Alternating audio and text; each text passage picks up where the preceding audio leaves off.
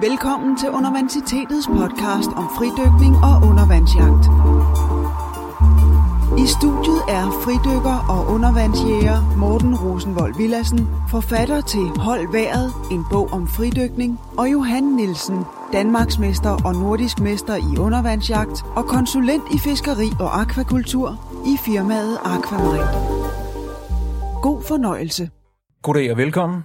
Vi er i gang med UV-podcast nummer 13, og øh, dagens tema handler om iltmangel og blackout og besvimelse, og hvad der sker, når man holder vejret for længe. Og jeg har som altid øh, Johan med mig her i studiet. Hej Johan. Ja, hej Morten.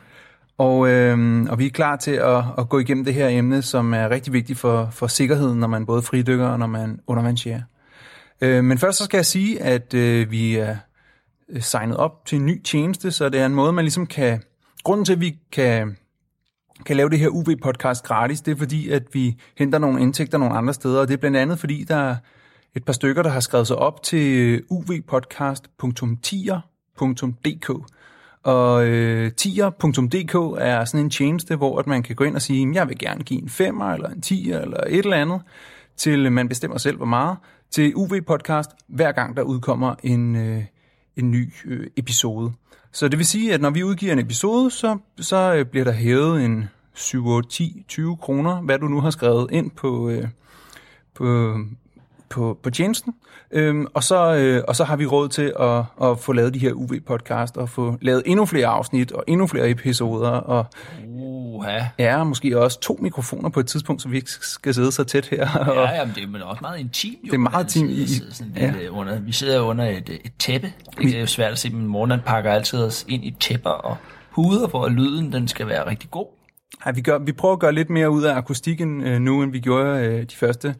Men øh, vi sidder stadig, stadig meget tæt og snakker ind i den samme mikrofon, og måske hvis øh, på et tidspunkt, så har vi råd til to mikrofoner, og måske kan vi... Øh, anyway, uvpodcast.tier.dk Det vil være rigtig fedt med enhver form for donation der. Det vil vi sætte meget stor pris på.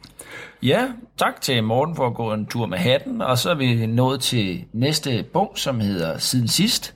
Ja, yeah. Og hvad har du lavet, Morten? Jeg kan sige ganske kort, jeg har faktisk ikke rigtig lavet så meget siden sidst. Nej, men jeg har faktisk været til øh, DM i fridykning. Mm. Og det var lidt spontant, at jeg meldte mig dertil. Og, øh, og jeg tror, at, at, øh, at det egentlig, det var, det var bare sådan, der, jeg, Camilla, som er arrangør, hun spurgte mig, om, øh, om jeg ikke ville, der var lige kommet en plads, om jeg ikke ville have den. Og jeg har faktisk ikke trænet. Og, og, og det er en kliché blandt fridykkere, at man ikke har trænet. Så man kommer altid til stævnet, og så siger man, åh, jeg har slet ikke trænet. Det svarer lidt til, at man rejser sig op til en fest og siger, jeg er jo ikke den store taler, men, men det, det, det er lidt på samme niveau øh, inden for fridykning. Jeg har slet ikke fået trænet. Ej, ja, det er helt Kun forfærdeligt. et par gange om ugen. Ja, præcis. Øh, men rent faktisk har jeg ikke fået trænet siden september 12. Altså Men det gik 2012. meget godt. Ja, det gik rigtig godt. Øhm, og man kan sige, at min fysik er jo god, fordi jeg har dyrket en masse undervandsjagt og holdt mig i gang på den måde. Og, øh, men man kan sige, at min mentale øh, overskud var ikke så stor, da, jeg, da det først begynder sådan at... Fordi undervandsjagt, der jager du jo inden for komfortzonen. Altså, du presser dig jo aldrig for alvor. Øh, men det gør man jo i fridykning. Man skal jo ligesom derud, hvor man udnytter sit øh, potentiale maksimalt. Og det er jeg altså ikke så vant til, og det, det er hårdt mentalt at være derude, fordi at, at, at øh, kroppen kræver en vejrtrækning så hårdt. Øhm, men det gik fint. Jeg blev nummer 6, og jeg Mhm. dykkede sådan noget 70-80 procent af, af, hvad mine tidligere max har været. Så det Hvor, hvor lang tid holdt du været? mm, 5 minutter og 6 sekunder. Og jeg var Det sådan er lidt... også lang tid. Ja, det er, det er pænt, fordi altså, ja, og jeg må sige, mit ego ligesom rigtig gerne ville have mig over 5 minutter. Jeg havde virkelig svært ved at skulle mm. gå til en konkurrence, og så holde været mindre end 5 minutter. Så mit mm. ego ville rigtig gerne have mig over 5 minutter. Og da jeg så var nået 5 minutter, så var motivationen så også Mm. væk. Så var til, det at-. Så var det ligesom væk. Så 5.06. Og hvor langt er svømmer du? Jamen, der er to, Du svømmer, det var svømmer med svømmefødder og uden svømmefødder, ikke? ja, der er to discipliner, der er øh, med svømmefødder, som hedder... morfin. Ja, det bliver sådan en monofin, men med svømmefødder, det hedder dynamisk, og der svømmede jeg 126 meter. Ja. Og øh, dynamisk uden finder, det vil altså sige bare sådan en brystsvømning, der øh, svømmede jeg 105 meter. Og det var i en 25 meter pool, hvilket favoriserer uden finder ret meget, fordi man har det der fraspark hver gang, der er 25 mm, meter. Mm. Og det er ret bøvlet med en monofin hver eneste gang, man skal vinde mm. øh, efter 25 meter. Og, hvad, og vinderen, hvad bare lige for at sætte i perspektiv der, hvem, hvem blev det, og hvad svømmede han? Ja, men øh, vinderne blandt øh, mændene, det, det, var, øh, det var Jesper Stegman. Nej, det var ikke Jesper Stegman, det var Rune Hallum Sørensen, som vandt med en knivspids foran Jesper Stegman. Og Rune han holdt vejret i 6 minutter og 32 sekunder, og så svømmede han 157 meter uden finder, og 200 meter med monofinden. Det er sat med langt. Ja, det er rigtig langt. Det er otte baner, eller hvad? Ja, det er otte baner. Nej, det er sgu imponerende. Øhm, men øh, Ronas, han har Danmarksrekorden på 236 meter, så selvom det er en 25 meter svømmehal, så, øh, så, så han er en skrabsak til det der. Han er rigtig dygtig. Øhm, men ja, hvis man går ind på Universitetets Facebook, så har jeg lavet en, øh, en video af, af finaledykket derinde, hvor Rune svømmer øh, ja, faktisk både 157 meter uden finder og 200 meter med finder, så kan man se, øh, ja.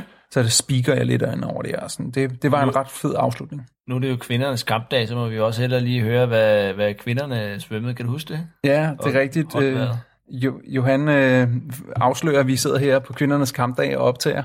Øhm, og, øh, og det var Annette øh, Raften Otsen, som vandt. Øh, og hun svømmede 157 meter øh, med monofin, som det afsluttende dyk.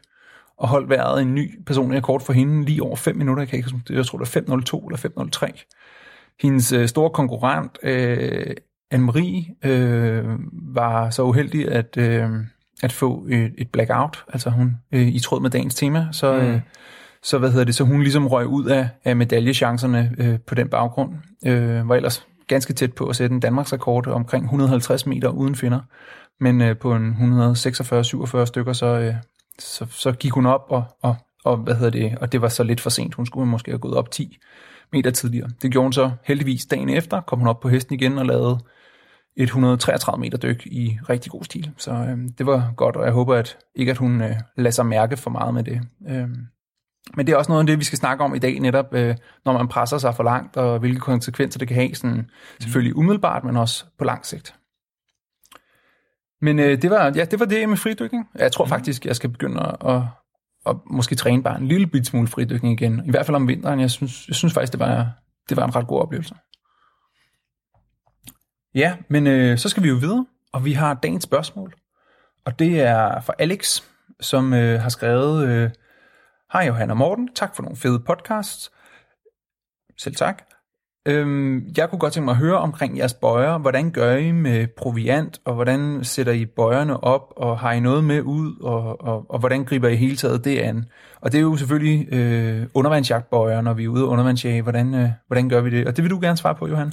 Ja, ja tak til Alex for et øh, godt spørgsmål. Ja, jeg vil sige, til hverdag, så bruger jeg, øh, så bruger jeg kun torpedobøjen, og øh, der bruger jeg som regel sådan en af de der nye flydbonkeliner til, øh, til bøjelin, eller sådan en stiv øh, et eller andet, også øh, flydeslange til, til bøjelin. Og så har jeg øh, altid stringeren i bøjelinen, sådan så jeg ligesom, og så sat stringeren fast i bæltet, sådan så jeg ligesom syr fiskene på bøjelinen, hvilket er sådan meget hurtig og nem måde at gøre det på. Så det vil sige, det er bare lige, så folk kan se det for dig, at du har bøjen, så har du bøjelinen, som ender i en stringer, Ja. og som så sidder fast i blybæltet. Ja, den stikker altså bare ned mellem øh, en blyklods og bæltet, og så sidder den bare der løst, så man lige hurtigt kan hive den op. Så skal man bare lige passe på, at den ikke ryger op, fordi så, så skal man jo så til at lede efter sin bøje. Men, øh, Og så når du sætter, så når du sætter fiskene op på stringeren, så ryger de videre hen på bøjelinen, og langsomt vandrer hen mod bøjen. ja, så glider de bare op og ender, ender op ved bøjen, Okay. hvor, hvor de så, ja. Det er, en, det er en rigtig god måde og hurtig måde at, at gøre det på. Det kan godt være, hvis, øh, hvis man er nybegynder, så vil jeg måske bare sætte stringeren i bøjen. Det er lidt nemmere, men så skal man til at hive bøjen til sig, hver gang man skal sætte en fisk på.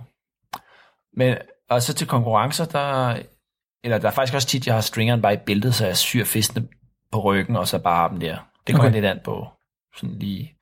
Men så til konkurrencer, der har jeg så sådan en svømmebløje, som er sådan en stor, stor øh, fætter. Ligner sådan en minigummibåd. Ja, det, ja, meget, meget en minigummibåd, og det, der er fordelen så, at der kan man have nogle fisk på, og så giver de ikke vandmodstand, så det kan godt være lidt tungt at svømme med, med øh, hvis man fanger en 5-10 øh, fisk af forskellige arter, så giver det rimelig meget vandmodstand til sidst, når bare de hænger på bøjlinen. Så der er det rigtig rart at have sådan en svømmebøj. Jeg synes, man skal svømme rigtig langt ud til ankerblokken eller et eller andet, så er det altså ret dejligt lige at komme lidt op og ligge og sådan. Det er lidt mere effektivt at svømme. Men den er også bøvlet og stor, og hvis der er bølger, så er det også noget rigtig skrammel, fordi så, så giver den rigtig, rykker den sådan rigtig meget i, i bøjelinen, så jeg bruger den faktisk kun til, til konkurrencer. Men der, der kan man også have alt, hvad man ønsker af lygter og mad og vand og alt muligt med ud på bøjen. Og så har du så et dykkerflag på øh, Ja, så har jeg så, det har jeg på Big Boy, ikke? Sådan et blåt og hvidt uh, signalflag A, som jo faktisk er lovkrav. Uh, så det, det skal man altid have. Ja, der er jo faktisk lidt diskussion. Det er aldrig helt blevet prøvet efter, hvorvidt det er et lovkrav for øh, snorkeldykker, altså undervandsjæger. Men øh, jeg tror, at man skal... Øh, det er jo også ens egen sikkerhed, det gælder. Ja, det er sådan lidt en akademisk øh, situation, vil jeg, vil jeg sige. Det er jo, øh, der er jo ingen grund til at udfordre skæbnen, og øh, jeg synes da bare, at man skal have et, et dykkerflag. Det, der, jeg kan ikke se nogen gode argumenter for ikke det i hvert fald. Nej. Og i forhold til at opbevare ting, så kan man faktisk i de her torpedobøjer, hvis man har en med en, øh, en inderblære, som så, hvor den ligesom er syet af stof, så kan man faktisk godt lige smutte en banan og en halv liter vand ind. Det er rigtigt. Så der får man en rigtig god øh, kombination af en billig, strømlignet øh, bøje, som ikke fylder noget i bilen, og hvor man stadigvæk kan have sådan lidt grej med. Ja, så man er nem at se på vandet. Så man er nem at se på vandet også. Jeg og så vil jeg gerne sige, øh, den øh, eneste bøje, som jeg virkelig synes er virkelig dårlig, det er, det er sådan en helt flad, hvid og, og mørkerød øh, bøje, øh, jeg tror den hedder Omar Atoll, og så er der nogle andre, der har andre mærker, der har kopieret den, men den er ligesom, pointen er, at den kun er 5 cm høj og helt flad, så den giver rigtig meget vandmodstand. Man kan ikke lægge sig op på den, fordi så synker den bare, fordi der ikke er noget opdrift i den, og man kan ikke se den på afstand. Vi har flere gange øh, ligget ude i Øresund og sejlet frem og tilbage og let efter en, øh, en person, som havde den her bøje, fordi man simpelthen ikke kan se den på afstand. Så, og den er dyr også, så der, der, jeg, kan, jeg kan ikke rigtig sige noget godt om sådan en. Så enten skal man købe en rigtig svømmebøje, som er stor, øh, eller også så skal man købe sådan en torpedobøje. Ja, og køber man en torpedobøje, så sørg for at købe en af dem, som har ligesom et, et overtræk og en inderblære. Dels fordi, mm. at så kan man skifte inderblæren, hvis den går i stykker, men også fordi, at den er bedre beskyttet, den er lidt større, og du har chancen for lige at snige et eller andet ind mellem blæren og, og, og så den beskyttende pose der udover, så at sige. Ja, men øh, det var dagens spørgsmål, og man skal være velkommen til at stille nogen ind på universitetets side. Ja, og det, det er alle steder, I kan skrive mails, I kan, ja, al, alting. Bare få, få nogle spørgsmål. Vi skal nok øh, nå til dem og få svaret på dem. Bare gerne korte. Ellers så bliver det til et tema. Men vi kan også tage et tema. Ja, ja, det er, forslag til tema er jo også meget velkomne. Bring it on. Nå, men dagens tema, det er jo uh, shallow water blackout, eller blackout i det hele taget. Og det, det er du jo ekspert i, Morten. Jeg kan forstå, at du er jo uddannet AIDA fridykkerinstruktør. Ja, jeg tog øh, en øh, fridykkerinstruktøruddannelse og har vel uddannet en 50-60 øh, fridykkere siden da på forskellige niveauer øh, inden for AIDA-systemet, og så via Københavns Fridykkerklub har jeg jo trænet, øh, mås- ja, det ved jeg ikke, måske, måske 100 mennesker efterhånden. Jeg har også været ind over Københavns Undervandsjagtklub. Øh, så har jeg baggrunden fra, med fysiologi fra, øh, fra idræt på, på universitetet, så, så jeg er ligesom sådan, jeg er gået ret meget ind i, mm. i, i de ting, der, der handler om, om sikkerhed inden for fridykning. Øh, og, øh, og hvis man ikke øh, vil bøvle med at, at, at læse i bogen Hold vejret, så, øh, så kan man lytte med her, hvor at, øh, Kommer guldkornene så, så prøver vi at, flydende ud af radioen. Yes, så prøver vi at, at, at, at, hvad hedder det, at få det ned her. Men ellers så, så, står, så står der flere afsnit i, i holdværet omkring øh, iltmangel og blackout osv. osv. Men øh, lad os tage dem en af gangen her. Ja, men hvad, hvad er hvad er et blackout? Jamen Og blackout, hvordan kommer det? ja, et black, altså der sker jo det, når du holder vejret, så kroppen bruger ilt døgnet rundt hele tiden, fra, fra vi fødes til vi dør. Og øh, det kan vi ikke stoppe, fordi alle celler øh, bruger ilt i større eller mindre grad. Så, øh, så når vi holder vejret, så kommer der ikke nyt ilt til kroppen. Og det vil sige, at vores iltreserver langsomt bliver udtømt. Øhm, og øh, blodet forsøger jo hele tiden at fordele ilten i kroppen, så, så at forsyne de steder, der er mest brug for ilt. Øh, så til sidst så forsyner øh, blodet øh, stort set kun hjernen og organerne. Og øh, på et eller andet tidspunkt er, der, er iltniveauerne simpelthen så lave, at, øh, at at kroppen beslutter sig for at lukke ned for bevidstheden. Og det er simpelthen en, øh, og det er det, der er en besvimelse, men det er simpelthen en sparemekanisme, fordi at bevidstheden er ret dyr, hvad angår ilt. Mm. Så det, at vi er ved bevidsthed, det, det, det koster ret mange ilt. Øhm, øh, så, så derfor er det simpelthen en måde at, at holde os i live øh, så lang tid som muligt. Det er simpelthen at slukke for bevidstheden. Så det er en sikkerhedsmekanisme, og det vil sige, øhm, det vil sige, at, at, det, at det er simpelthen kroppens forsvarsmekanisme mod, mod iltmangel. Så mod, man er ikke død nødvendigvis, når man har fået Nej, nej, nej. Det er en måde at sikre sig mod hjerneskade, som kroppen ligesom har, har indbygget i sig selv. Øh, nej, man er ikke død, man er besvimet. Og øh, de fleste fridykkere, som, som besvimer, øh, de er, hvis de bliver pillet op, øh, og det gør de forhåbentlig, fordi man har en marker, der er opmærksom, øh, så, øh, så er de ved bevidsthed og trækker vejret og, og på fulde iltniveauer igen inden for ganske kort tid. Altså nogle mm. gange halv minut, nogle gange 10 sekunder, nogle gange 5 sekunder. Øh, så, så hvad hedder det... Så jeg vil sige, altså et blackout, hvor du har en sikkerhedsdykker, hvor du øh, bliver vækket hurtigt, det kan vi lige komme ind på, hvordan man gør, hvordan proceduren er, men, øh, men hvis det bliver taget hånd om, og der er en, en, en god sikkerhedsdykker, så er blackout øh, selvfølgelig alvorligt, men ikke en, en, en alarmerende øh, mm. oplevelse, og, og, og selvfølgelig er det, er det farligt, og det er ikke noget, man skal, man skal ønske sig, men, men, øh, men i lang, lang, lang, lang, lang de fleste tilfælde, så, så er det en hurtig og kort besvimelse, som man kommer sig meget hurtigt og meget godt ovenpå. Ja, men lad os bare springe ud i det. Hvad, hvad gør man så, hvis nu, øh, hvis nu jeg er blackoutet? Hvad, hvad vil du så gøre? Jamen, øh, måden at jeg ser typisk på, at du vil blackout. Lad os sige, at øh, du ligger i bassinet foran mig, og du har besluttet dig for at sætte ny rekord i at holde vejret på tid. Øhm, på et tidspunkt, så vil jeg sandsynligvis se, at du bliver mere og mere rød omkring nakken, og øh, måske bliver lidt mere anspændt, fordi at CO2-niveauet stiger, og det er ubehageligt i kroppen, og der er sammentrækning, og du ligger uroligt.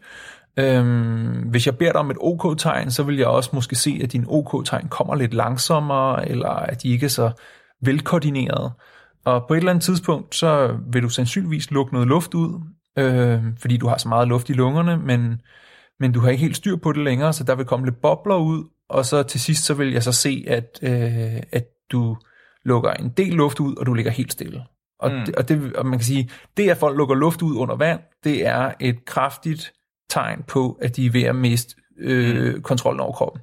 Så så snart at folk lukker luft ud, øh, så skal man reagere, øh, og, øh, og hvis folk så derefter bliver sådan helt slappe og, og, og, og så videre i kroppen, at der ligesom bliver slukket for al spændinger og så videre, så, øh, så, så er folk altså besvimet, så skal man pille dem op.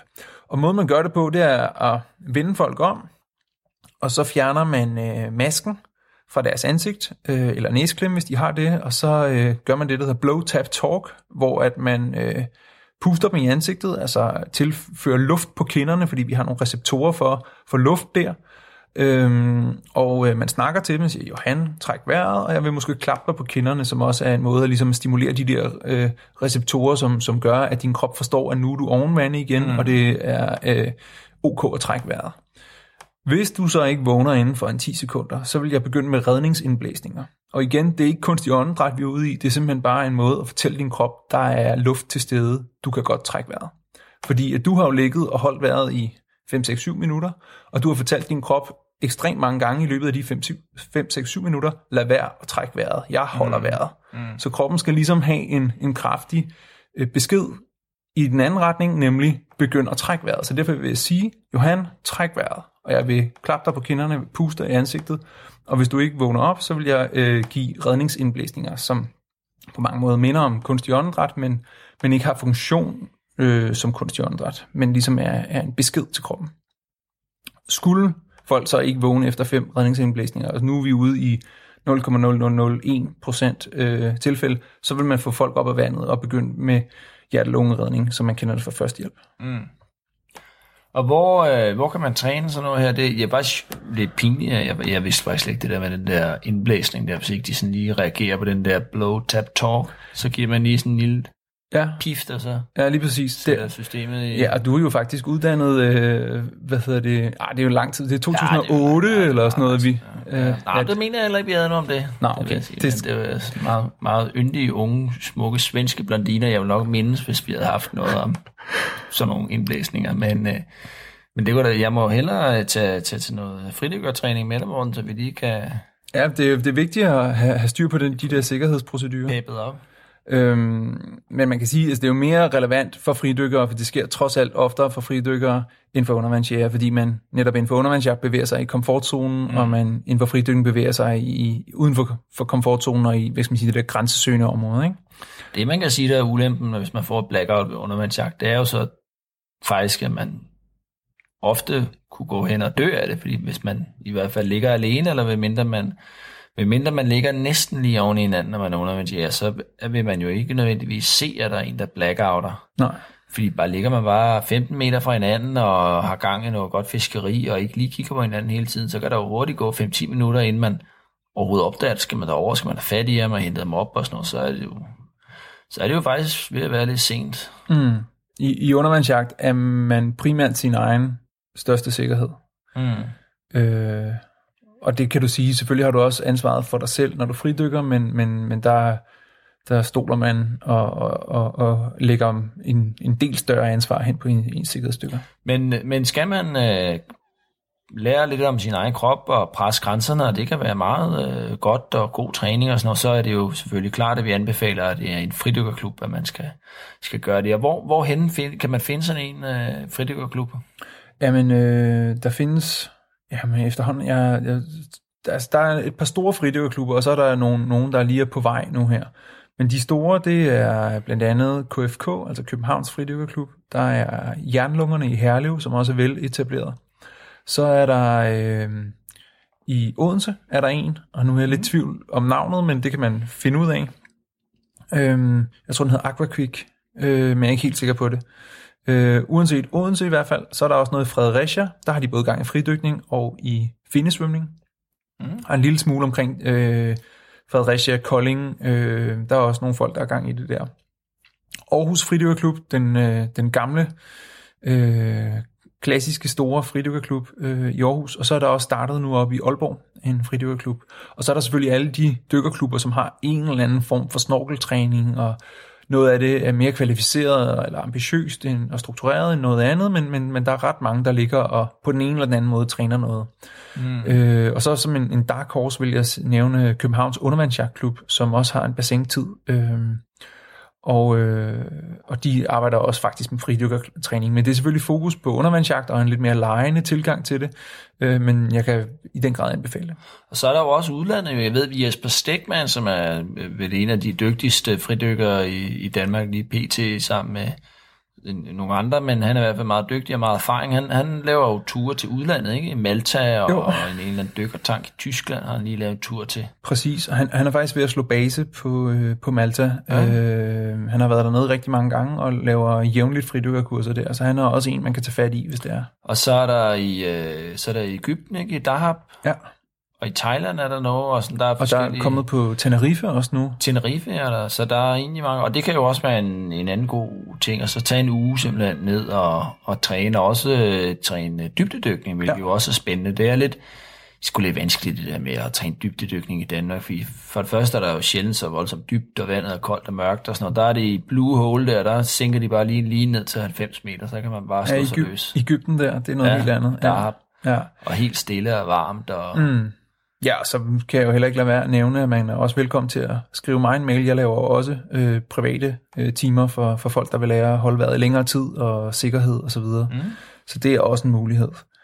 Så plejer jeg at lave sådan nogle tre timers session med, med, en, med en mand eller to, eller et markerpar. der er gode muligheder for at slå sig løs. Det er der faktisk. Lad os øh, prøve at komme lidt videre i programmet omkring Blackout her. Øhm, du må held, hvor, hvor, hvor nåede vi Ja, til? vi er nået til løgnhistorierne. Ja, Det er jo lytternes favorit. ja, det har vi faktisk hørt fra flere, at øh, vi skal have flere anekdoter og flere røverhistorier. Så er det nok bedst, at vi kommer over på min side af bordet, så vil jeg øh, straks øh, spole tiden tilbage til et gammelt, øh, til jeg var 22 og var til verdensmesterskaberne i undervandsjagt i Chile. Det er faktisk rimelig dårligt sted at undervandsjage i forhold til, at man skal tage så langt. Det er meget dårlig sigt og ikke så stor fisk og store bølger og koldt vand og masser af søløver. Og så var der øh, sådan nogle ålige huler, eller ikke ål, men de kaldte dem kongrio, men der er sådan en hulefisk, som, øh, som øh, og jeg var vi har dykket i 6 timer. Det var slutningen af konkurrencen. Jeg var sådan godt mør. Og så lå jeg og dykke på en små 20 meter. Og så, så så jeg så sådan en øh, igennem et hul på størrelse med en tennisbold. Og så tænkte jeg, den, den skal jeg sgu have med op, den der. Men, øh, og så det skød jeg den så, men øh, jeg havde ikke lige overvejet at sådan en, en der er på tykkelse med en, med, jeg ved ikke, sådan væsentligt tykkere end, øh, end det der hul, jeg havde skudt den igennem. Det blev sådan lidt vanskeligt at få den ud. Så, øh, og jeg havde ikke hjul på harpunen, så hvis jeg ligesom slippede stop harpunen og svømmede op, så ville jeg miste harpunen. Og det går jo selvfølgelig ikke.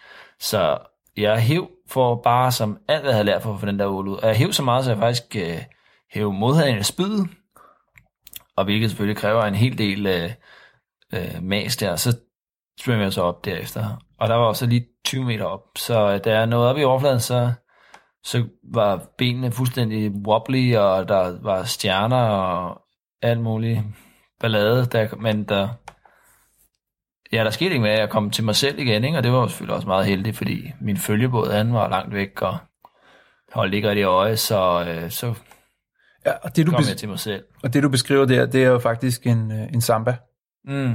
Ja, det er lige stadiet inden øh, blackout, som Ja. nogle gange kommer, og nogle gange ikke kommer. Ja, og der øh, det kan vi lige sige for dem, der ikke kender det, altså at men den der iltmangel, den på et eller andet tidspunkt, så ender det i samba, og samba, det er på en eller anden måde et, et dårligt ord for det, fordi at det lyder som om, det er noget sjovt, men det er faktisk en iltmangelskrampe.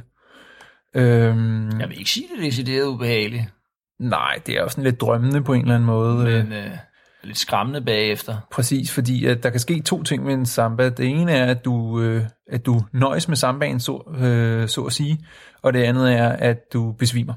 Mm. Øh, så hvis øh, du i løbet af sambaen på en eller anden måde får trukket vejret, øh, eller du ikke er så voldsomt i ildmangel alligevel, så kan du godt overleve det uden at besvime. Men øh, du kan altså også, og det er meget almindeligt, øh, det er meget almindeligt, øh, det ender med et blackout. Og der, øh, der havde du været på den. Ja, det må du sige, så er du sgu død.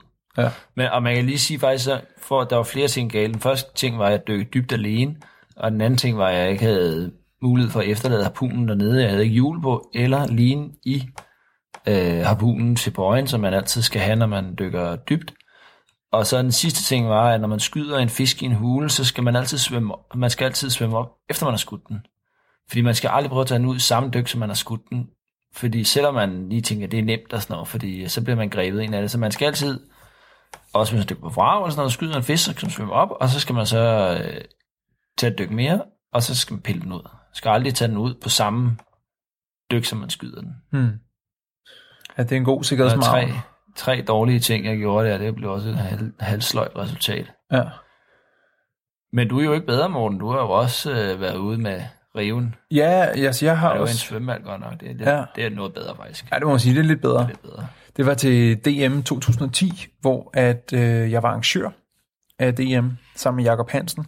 Øh, og det vil sige, at jeg rendte rundt og arrangerede hele stævnet. Øh, men samtidig havde jeg også ambitioner om at, at præstere og være atlet, øh, hvilket må, måske nok var en fejl. Øh, men det betød, at jeg var overhovedet ikke rolig. Og så tænkte jeg, nu går jeg bare rigtig lang tid øh, ind og varmer op til mit statiske dyk. Og, øh, og det gjorde jeg så øh, med det resultat, at jeg blev kold. Mm. Og, øh, og så, det synes jeg ikke var så rart og sådan noget, og så var jeg lidt stresset, og så kom jeg til at hyperventilere lidt, lidt meget, fordi man trækker lidt vejret ekstra, når man er kold. Og, øh, og den sidste fejl, jeg lavede, inden jeg øh, tog den sidste øh, vejrtrækning og stak hovedet under vandet, det var, at jeg ikke satte min ambition ned. Jeg havde stadig min ambition om at holde vejret mere end 6 minutter. Mm. Øhm, så, så, men jeg burde i løbet af opvarmningen, hvor jeg mærkede stresset, hvor jeg mærkede, at jeg var kold, hvor at, øh, jeg fik trukket vejret for meget, der burde jeg sagt, okay, 5 minutter er rigeligt, men, øh, men jeg ville over 6 minutter. Mm. Og øh, det sidste, jeg kan huske, det er, at øh, det var min kæreste, øh, Astrid, som, som coachede mig, og hun, øh, hun snakkede til mig og fortalte mig tider, og det sidste, jeg kan huske, hun sagde, det var omkring 5 nogen 50, eller 5 nogen 40, øh, men jeg fik en tid på 6.12 og kom op, og øh, i det, jeg kommer op og begynder at trække vejret, så, øh, så falder jeg ligesom sammen. Øh, jeg falder ikke ned under vandet, fordi at øh, jeg bliver grebet af sikkerhedsdykkeren og af Astrid, øh, men, men, øh, men jeg mister bevidstheden, det er helt tydeligt, når jeg har set videoen. Så hvad hedder det? Ja, så der, der, der fik jeg et blackout øh, i statisk. Og øh, sådan helt klassisk øh, altså med, med, med årsag og virkning og, og hvad, der, hvad, hvad det endte med. Øh, men jeg vil faktisk sige, at, at, at det, det forfulgte mig ret lang tid, det blackout efterfølgende. Altså jeg havde svært ved at, at presse mig op i nærheden af 6 minutter igen. Det blev ligesom sådan en, mm. en stor mental barriere, og dagene efter var jeg sådan meget påvirket af det, og sådan, jeg tænkte sådan, Nå, det var godt, jeg havde sikkerhedsstykker, og sådan, jeg kunne ikke redde mig selv, og ja, altså det er også det der med, at man ikke, når du har et blackout, så har du ligesom et, et hukommelsestomrum. Mm. Øh, så der er simpelthen noget korttidshukommelse, der er blevet slettet. Øhm, det er en alvorlig ting. Jo, jo. Det er en alvorlig ting. Det er det. Øh, så, så, så det er sådan et stort kontroltab, som, som jeg... Altså, det, det, det, det er ikke rart. Øh, og det var jo selvfølgelig rart, at, at, at Astrid var der, fordi at hun var til stede og ved en masse om fridykning, og, og jeg var tæt på hende, så jeg kunne snakke meget med hende om det og sådan noget, men, men det er jo ikke alle fundet. Øh, så, men, men Johan, du har også haft et blackout. Ja, i, øh, det var en svømmehal hvor jeg øh, gik på Ure Idrætshøjskole og var 19 år, og var rigtig god form, og synes, det var rigtig spændende, det her med fridykning, og jeg lige begyndt at træne det, og træne meget statisk, og Stig Severinsen kom ned og holdt foredrag, og vi trænede sammen, og det gik bare pissegodt. Jeg udviklede mig rigtig hurtigt, og så, men det kun statisk. Så tænkte jeg, ah, nu skal jeg også tage at lave noget dynamisk. Og så havde jeg jo godt ligesom luret, at det var godt at have noget sikkerhed op på kanten. Jeg har slet ikke haft noget undervisning eller vidst noget om noget som helst. Jeg tror jeg egentlig heller ikke, det var så meget udviklet dengang. Men så, øh, så sagde jeg lige til en anden pige, ah, kan du ikke lige gå og holde lidt øje med mig, når jeg lige svømmer nogle baner? Og det var så meget godt, jeg gjorde det, fordi øh, jeg kan huske, at jeg skal ned og vinde ved tredje bane. Og så øh, svømmer jeg så ned og vindede, og, øh, og så blackoutede udenbart efter. Og, øh, og så er de jo stået og kigget på mig, og så kunne de jo se, nu holdt jeg op at svømme. Og så dykkede de sådan selvfølgelig hoppe i vandet og dykkede ned og, og samlede mig op, og øh, ja, så stoppede jeg jo næsten. Ej, jeg stoppede ikke helt med at lave fridykning, men jeg blev i hvert fald... Blev, ja, man bliver meget skræmt af det, ikke? Det er, og jeg kan heller ikke huske det sidste der. Jeg kan huske, at jeg ville prøve at svømme fire baner, så jeg, jeg dykkede først en, og så to, og så ville jeg ligesom hurtigt dykke tre, så jeg holdt ikke rigtig så meget pause imellem. Og så blackout der efter ja, 75 meter. Hmm. Og, og det er måske også hvad skal man sige, en vigtig pointe, det der med, at, at øh, hvis man er i en fridykkerklub, eller er i en dykkerklub, eller undervandsjagtklub, hvor at man... Øh, hvor man lægger arbejde med de her ting, så skal man, øh, selvfølgelig skal man lave sikkerhed, man skal tage det meget alvorligt, øh, og man skal ikke holde vejret alene. Øh, men øh, men man skal også have en procedure for, når folk så får en dårlig oplevelse med det. Sådan så, at man ved, at der er nogen, der ringer, at lige få snakket med vedkommende, at, øh, at der er lige nogen, der får fuldt op på folk, så man også laver en lille smule psykisk førstehjælp, øh, fordi at det, det er noget, der kan forfølge folk i et godt stykke tid, og måske gøre de med helt mister lysten til sporten og, og, og så videre. Det er jo synd, hvis der ligger en masse gode oplevelser forud, at man så, fordi man får en dårlig oplevelse, som der ikke bliver taget hånd om, at man så, man så øh, snyder sig selv for det. Mm.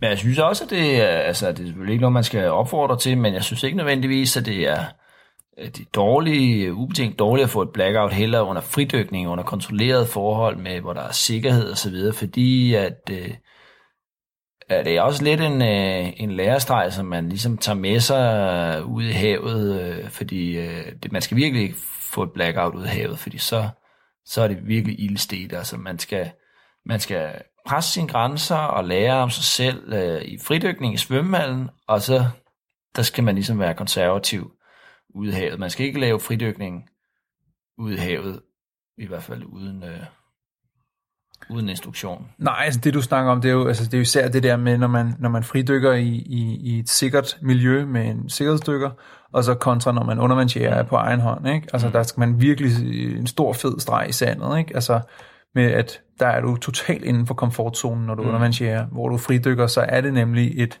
et rum, der er skabt til, at du godt kan søge en grænse. Ikke? Mm.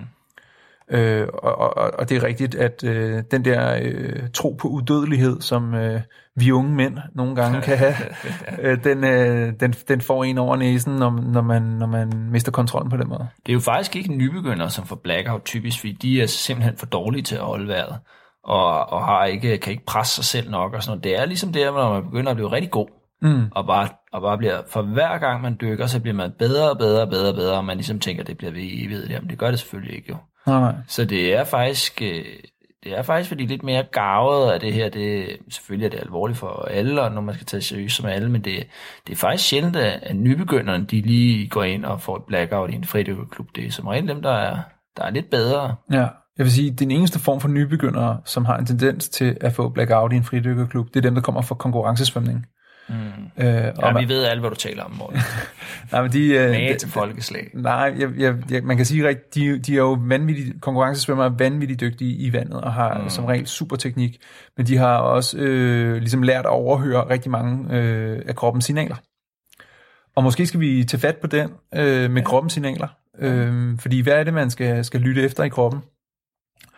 Øhm, hvis altså en af de sidste ting, der sker, inden man, man hvad hedder det, blackouter, det er, at øh, man får tunnelsyn ofte, eller at synet bliver sløret eller mørkt på en eller anden måde. Og så der er vi sekunder fra, altså det, det, det er lige op til. Øhm, så kan det være sådan nogle ting som, at øh, dykket pludselig begynder at føles lettere. Altså når man holder vejret, så det bliver det hårdere og hårdere. På et eller andet tidspunkt, så begynder sanserne at være sådan lidt øh, hæmmet på en eller anden måde af den der iltmangel. Øh, og så, så er man altså ved at skubbe sig for langt. Øhm, og så skal man jo selvfølgelig også øh, øh, lytte, lytte efter, altså om, om det føles normalt. Altså mm. man, man skal have, simpelthen have, have så meget erfaring, at man ved, hvordan et normalt dyk føles. Problemet er jo også lidt, at der er ikke nogen ubetinget 100% sikre tegn. Man kan sagtens få blackout, blackout uden overhovedet få nogen tegn. Og ens grænse for blackout kan jo også være den ene den anden dag, hvis man fiser rundt i svømmehallen og arrangerer DM og er stresset og presset og, og dårligt varmet op, så, så rykker grænsen sig nedad. Så, mm. så, så der er mange gode tegn og sådan noget, men, men man kan ikke bruge en eller anden øh, fast, fast ting og sige, jamen så, ja, nu er jeg sige sikkerhed, fordi jeg har ikke fået syv kontraktioner, eller nej. jeg har ikke fået tunnelsyn nu, så jeg kan bare dykke videre. Nej, nej, nej, det er klart. Øhm, og så er det også den med hyperventilation, som, øh, som vi skal tage fat på, fordi det man mærker, når man, man, man holder vejret lang tid, det er CO2. Mm. Øh, og CO2 er et restprodukt af den ildforbrænding, der sker ude i cellerne. Så, øh, så det hænger selvfølgelig sammen med, at du bruger ilt, og så får du mere CO2, men du mærker ikke, at du mister ilt, du mærker, at du får CO2. Så det er når ubehaget og alle de der ting der, det er på grund af CO2. Men du kan sænke dit CO2-niveau drastisk ved at hyperventilere. Det vil sige, at din, dit udgangspunkt i CO2 er super lavt, og det vil sige, at det går meget, meget, meget lang tid, før du begynder at få de symptomer med ubehag og med, at man har lyst til at trække vejret, hvis man hyperventilerer. Og derfor er hyperventilation virkelig farligt, fordi du får ikke de signaler, som kroppen plejer at navigere efter i forhold til, hvornår du skal op og trække vejret. Øh, og det er især farligt i kombination med den form for jagtteknik, der hedder aspedo, øh, som er italiensk og betyder at vente. Mm. Øh, og, øh, og venteteknikken, den går ud på, at man dykker ned på bunden og lægger sig og holder vejret, indtil der kommer en fisk tæt nok på, og så skyder man, og så svømmer man op igen. Og øh, aspedo-teknikken har også den ulempe, at hvis du bare ligger dernede, så går tiden øh, og tiden går, går, går, går, og hvis du ikke får nogen signaler... Fiskene lokker, ikke? De, øh, de kommer langsomt tættere og tættere på, jo længere man holder vejret, ikke? Mm. Så hvis den rigtig store drømmefisk, den ligesom man næsten ved at være der, så presser man jo sig selv. Ja, og hvis du er ovenikøbet er hyperventileret, så har, presser du det langt ud over grænsen, og måske skyder du fisken, måske gør du ikke, men på et eller andet tidspunkt skal du op, og i det du bevæger dig fra, lad os sige, fra 20 meters dybde og op til overfladen, så er der et, et, et, øh, et trykfald, øh, og det vil sige, at ilttrykket falder i din krop og i dine lunger osv., og, og det gør altså, at, øh, at man kan få det, der hedder shallow water blackout, hvor at der er en, en iltregning, der så at sige skal betales på vej op til overfladen. Og det øh, shallow water blackout har ikke noget at gøre med, øh, altså for eksempel statisk, hvor man ligger i overfladen hele tiden. Det har noget at gøre med, at der er et trykfald, det vil sige, at der er en bevægelse fra dybt vand til overfladen. Og det er i den bevægelse, at man har det her partialtryk af ilt, der falder kraftigt. Og, øh, og når det falder kraftigt, så er der mange, der, der øh, hvis de har dykket på den her dumme måde og hyperventileret osv., så, så er de i risiko for at få et blackout måske de sidste meter på vej mod overfladen. Og det mm. ser man altså desværre alt for ofte, især i Middelhavet. Mm. Og det er derfor, at man øh, altid skal dykke to, når man, specielt når man dykker dybt. Ja, og det er netop sådan et sted som Middelhavet, er det jo faktisk rigtig oplagt at dykke to, ikke? Hvor mm. der er en, der venter i overfladen, og der er en, der dykker ned, og man kan følge hinanden med øjnene hele vejen ned til bunden, og der er ikke nogen strøm, og der, altså, og Johan og jeg har jo rejst en del sammen, øh, og vi gør også det, at når vi dykker øh, dybe steder, øh, at så, øh, så skiftes vi til at dykke, og den anden ligger i overfladen, og så, øh, og så holder vi øje med hinanden på den måde. Ja. Så øh, ja, det er, så det er altså shallow water blackout øh, og hyperventilation og så videre. Hvis, hvis der er nogle spørgsmål til det her, der vi kommer omkring rigtig, rigtig mange ting. Hvis der er nogle spørgsmål eller noget, I skal have uddybet, så skriver I bare, så skal vi nok tage det op i næste mm. øh, podcast. Ja, så er det også, øh, jeg synes, øh, man kan jo lære meget af at lytte, men, men i forhold til kroppens signaler og sådan noget, så bliver jeg virkelig opfordret til, at man træner det øh, i en fridykkerklub eller fridykkerkursus med den ene eller den anden, eller ude at rejse. Eller det, det, man kan virkelig lære meget, og specielt øh, i starten, så kan man øh, rykke sine grænser på en sikker måde utrolig meget. Man kan virkelig hurtigt blive meget bedre, end man er, øh, når man starter i starten. Mm. Men det, er, det tror jeg var, var dagens tema omkring ja. blackout og besvimelse. Ja. Øh, og, øh, og man kan sige, at i Danmark, så det er meget, meget, meget sjældent, at undervandsjæger øh, kommer i nærheden af det. Der har været nogle e- episoder, hvor folk har været presset og sådan noget, men der er ikke nogen, hvor at man ved det med sikkerhed, at det har kostet øh, en drukne død eller noget lignende. Nej, men der har været nogle undervandsjæger, der er døde. Det er jo desværre, må vi jo, må ja. vi jo sige, om det er så skyldes det ene eller det andet. Det er svært at vide, jo folk kan jo ikke sige så meget, men uh, det, det er uh, på, på verdensplan i hvert fald en af de ting, der, der desværre er, er ret farlig for, ja, men, for fridykningen. Ja, men, men, men man kan sige, at den, den form for undervandsjagt, som foregår i Danmark, med de dybder mm. og, og, og den måde, man jæger fiskene på og sådan noget, gør, at undervandsjagten, altså sammenlignet med, med Middelhavet eller Norge for den sags skyld, er langt mere sikker i Danmark. Mm. Godt. Så er vi kommet til dagens tip. Dagens tip. Vi har planlagt, øh, at det her det skal sendes, øh, når der lige er topsæson for torsk. Her i, i april. Ja. Hvor, øh, og det, der, ja, det, så det er faktisk et fif til, hvor man... Ja, måske slut april, start maj, ikke? Det, det er, at, at det for alvor begynder at ske. Den, den, den levende legende inden for torskefiskeriet i Øresund, Lars Sørensen, han, han siger 6-9 grader. 6-9 grader? Nej, det er det bedste. Ja.